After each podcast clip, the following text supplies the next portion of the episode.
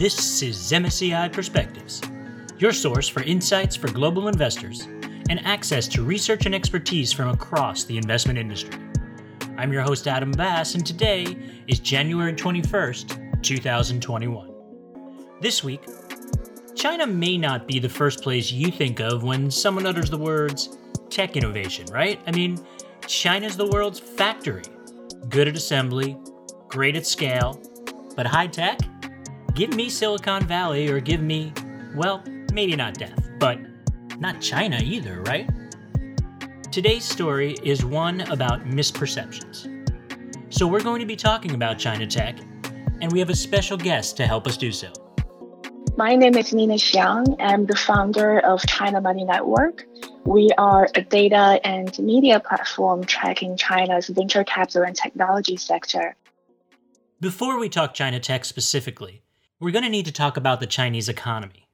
Compared to the rest of the world, it has weathered the pandemic fairly well, in part because of the way that China reacted to the outbreak of COVID 19. Here's Nina's rather unique and personal take.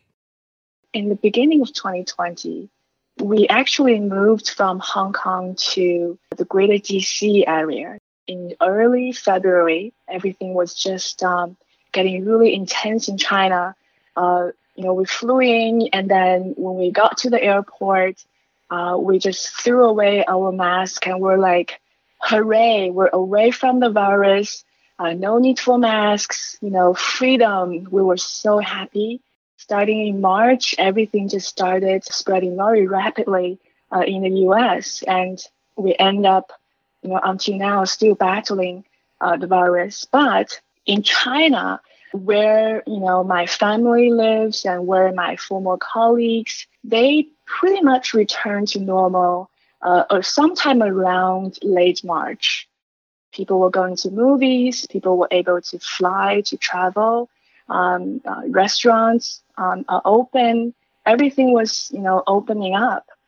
A two month period the virus was put down in china very effectively even though obviously the, the method was brutal Brutal?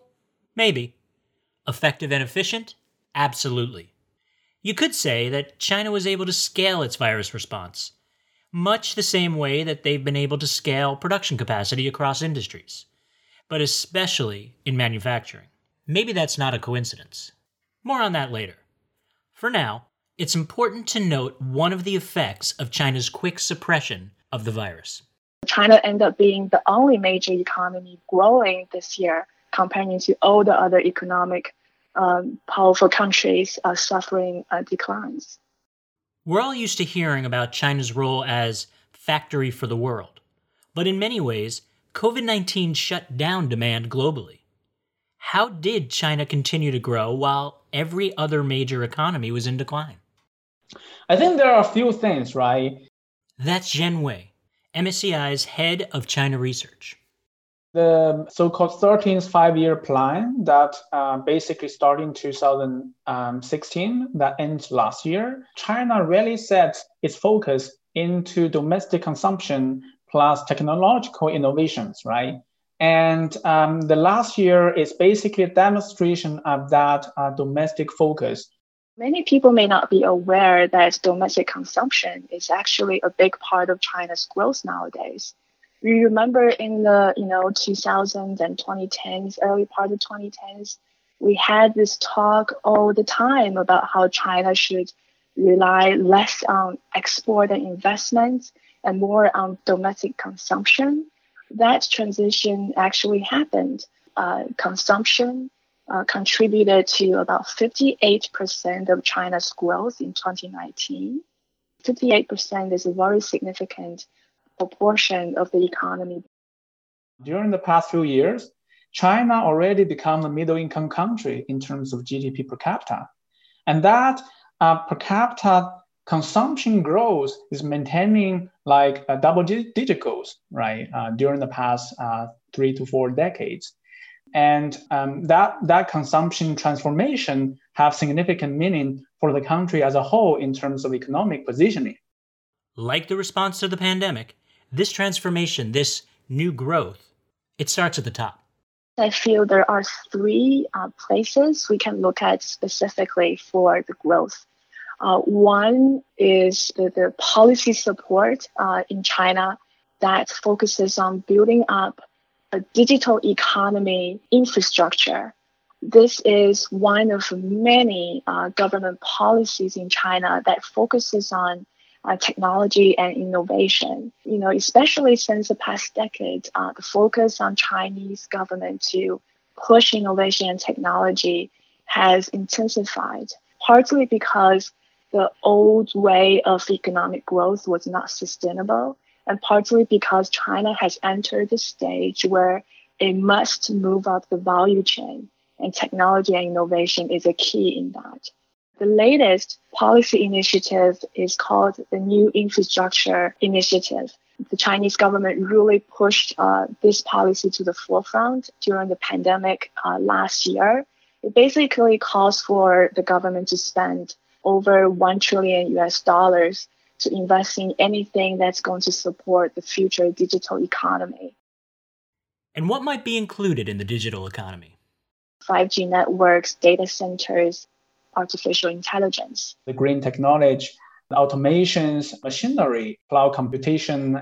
Just think about if you go to China nowadays, you fly into the brand new airport, uh, you go take a ride on a high speed rail train, which is, you know, fascinating. You know, the infrastructure in China, the hardware, the, the traditional infrastructure, they're incredible. As we move forward, the new type of, you know, the new economy infrastructure, you know, 5G networks and AI and smart cities and all that, you're going to see China uh, move up uh, and on that track very quickly too. While doing my research for this piece, I came across an interesting quote from Nina herself, and I decided while we were talking to throw it out there for her to respond to. Sometimes this goes well with guests, other times not so much, but here we go. I'm going to quote you to you um, here uh, from a, a, talk I heard you give earlier this week that Chinese consumers, uh, when it comes to autonomous driving, you, I think you said 72% were excited in China about it versus 70% in the West not trusting it. Those that's a startling difference. Yes, exactly. I think in the data you just mentioned, it's just uh, very indicative indicative of, of the kind of acceptance that exists in China versus the type of resistance in other markets. So I, I feel like maybe Chinese consumers for my generation, we sort of come from an age of um, relatively lacking material possessions, you know, when I was a child and, and we, you know, coming to a place of wonderful possibilities. And therefore we're very accepting of, of new products. Um, and not to mention the past uh, 40 years in China have really seen really momentum changes in every, every aspect of, of life and economy. So I think the consumers are used to, you know, being challenged with new things and they're used to being you know, seeing everything change overnight. So that's why they're so quick in adopting mobile payment. They're so quick in using your phone to to to, to unlock a, a bike on the street and ride it. Zhen Wei agreed. Yeah, I think there are various studies that um, the Chinese consumers are more willing to test new forms of technology that matters to their daily lives, right? That's uh, I think that's basically supported by the fact that China has the world's largest internet users, the largest populations of world's usage of telecom infrastructure, right? The, the, the smart mobile phones, for example. And that basically uh, building the foundation for the consumer to better interact to various, uh, you know, mobile-based, internet-based, uh, and even other type of interface consumer technologies. And that 5G connected mobile early adopter spirit can enable China to do some pretty incredible things. And I mean things beyond what we always hear about. I'm not talking here about super apps that let you take out small business loans while ordering food and reserving a car to take you home the next day. I mean things like smart manufacturing, which means, you know, making the whole manufacturing much more intelligent and smart, more efficient, um, or smart logistics. Think about how the whole logistics sector uh, being more efficient, assisted with drones and robots, the warehouses much more intelligent, moving products much more uh, rapidly. You can get your packages much faster. Or to you know um, industrial robots, uh, where China is of of course uh, the number one country in terms of installed uh, industrial robots, and we see that as having a lot of growth potential as well. Uh, technology is going to um, come in and disrupt and make everything much more intelligent and much more uh, efficient and therefore more competitive. And everything is reinforcing and each other. So, you know, remember we talked about the new infrastructure initiative. So the 5G networks, the data centers, the AI tools and platforms that's going to make the industrial internet or smart factories much more easier to build because you have this very good infrastructure there to assist you.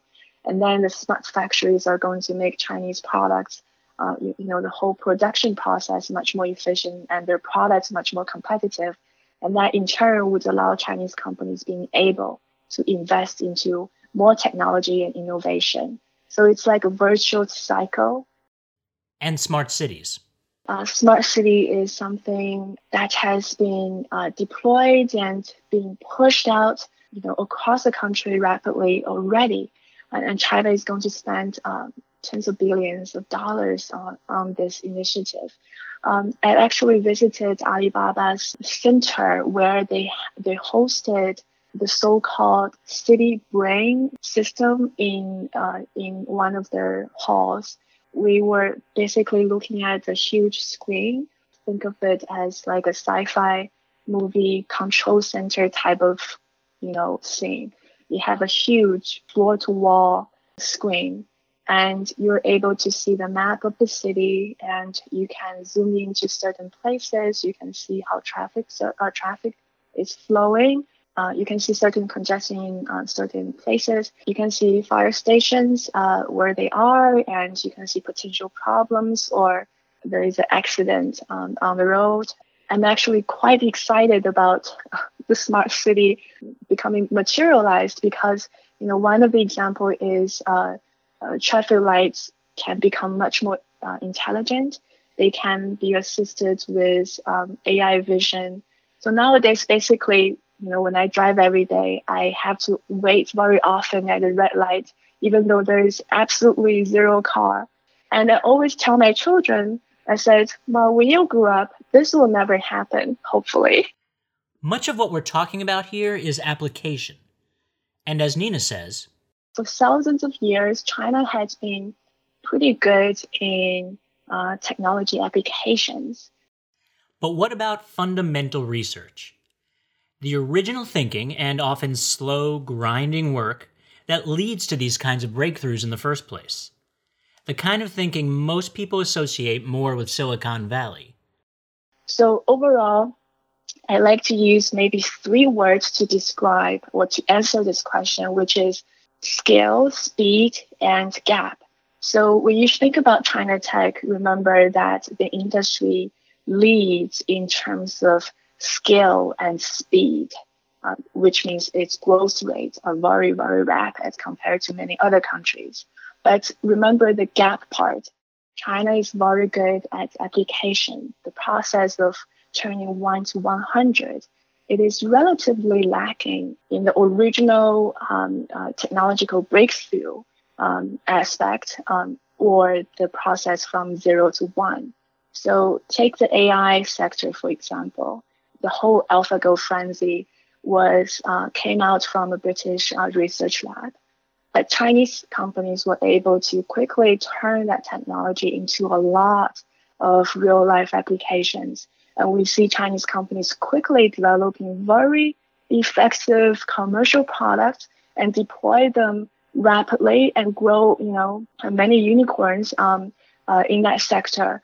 We don't really, you know, we haven't really seen a fundamental technological breakthrough coming from a Chinese entity yet. Why is that? Let's first recognize that it's a long process. Uh, if you look at the AI space again as an example, the deep learning uh, method that was pioneered by a number of AI researchers. They have been working on it for nearly two decades. I feel like uh, patience is really, really not the, the thing that people in China are good at. Uh, investors want quick returns and entrepreneurs want to become the number one company in two years. So you see a lot of that. So, you know, the whole mentality is about speed, is about overtaking, taking over everything. It's hard to overcome that gap without the patience to carry out that fundamental research. And that's what led China to fall behind other advanced economies in some pretty critical areas. Let's look at semiconductors manufacturing. Um, currently, the leading Chinese semiconductor manufacturing company, uh, SMIC, they're moving on to um, the 14 nanometer processes.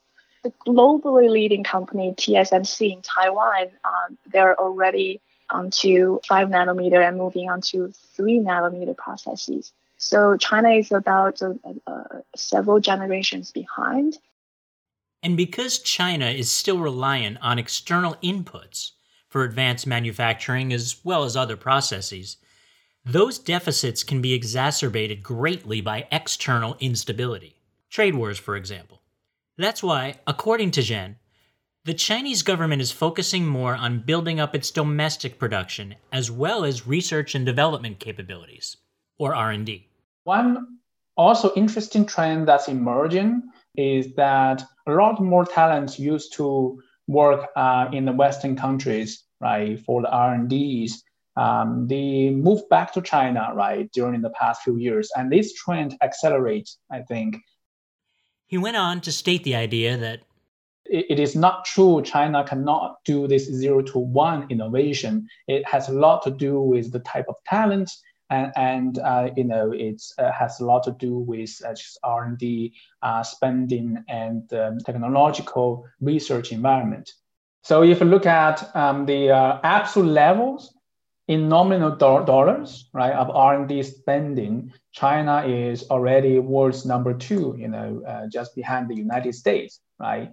But if you count in, for example, purchasing power comparison, China is already bigger, the biggest risk will be uh, the kind of geo, uh, geopolitical uncertainties you know we have seen in the past uh, uh, few years.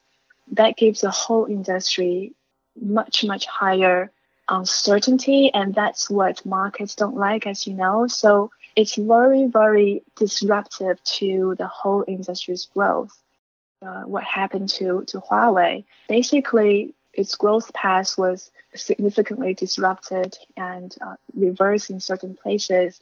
It was actually uh, able to design quite advanced chips before the export ban, and now it sits in limbo. But uh, it's not a risk that could really uh, throw out the whole uh, thesis we laid out earlier. Even if, let's consider the worst case scenario, there is a complete decoupling between the US and China. China tech sector will still manage to, to grow very rapidly and to grow to be some of the um, biggest and also relatively leading um, market positions in many different sectors. Not to mention, China still has opportunities uh, for its international expansion and not to mention China's incredibly large size domestic market, the engine of China uh, developing its own certain uh, you know, critical sectors like semiconductor, uh, like its own ecosystem in terms of uh, operating systems and other key um, supply chain security elements. I feel that engine has started and it's unlikely to be reversed. So China is likely to continue pushing on that direction. That's all for today. Our thanks to Nina and Zhen and to all of you for listening. If you'd like more details on China Tech, you can catch a replay of a recent webinar called Seizing the Opportunity Capture the Growth Potential of China's New Economy. That's available at msci.com. Next up on Perspectives, the world seems serious this time about combating climate change. including the new occupant of the US White House. We'll look into what that and other ESG trends may mean for investors in 2021. Until then, I'm your host, Adam Bass, and this is MSCI Perspectives. Stay safe, everyone.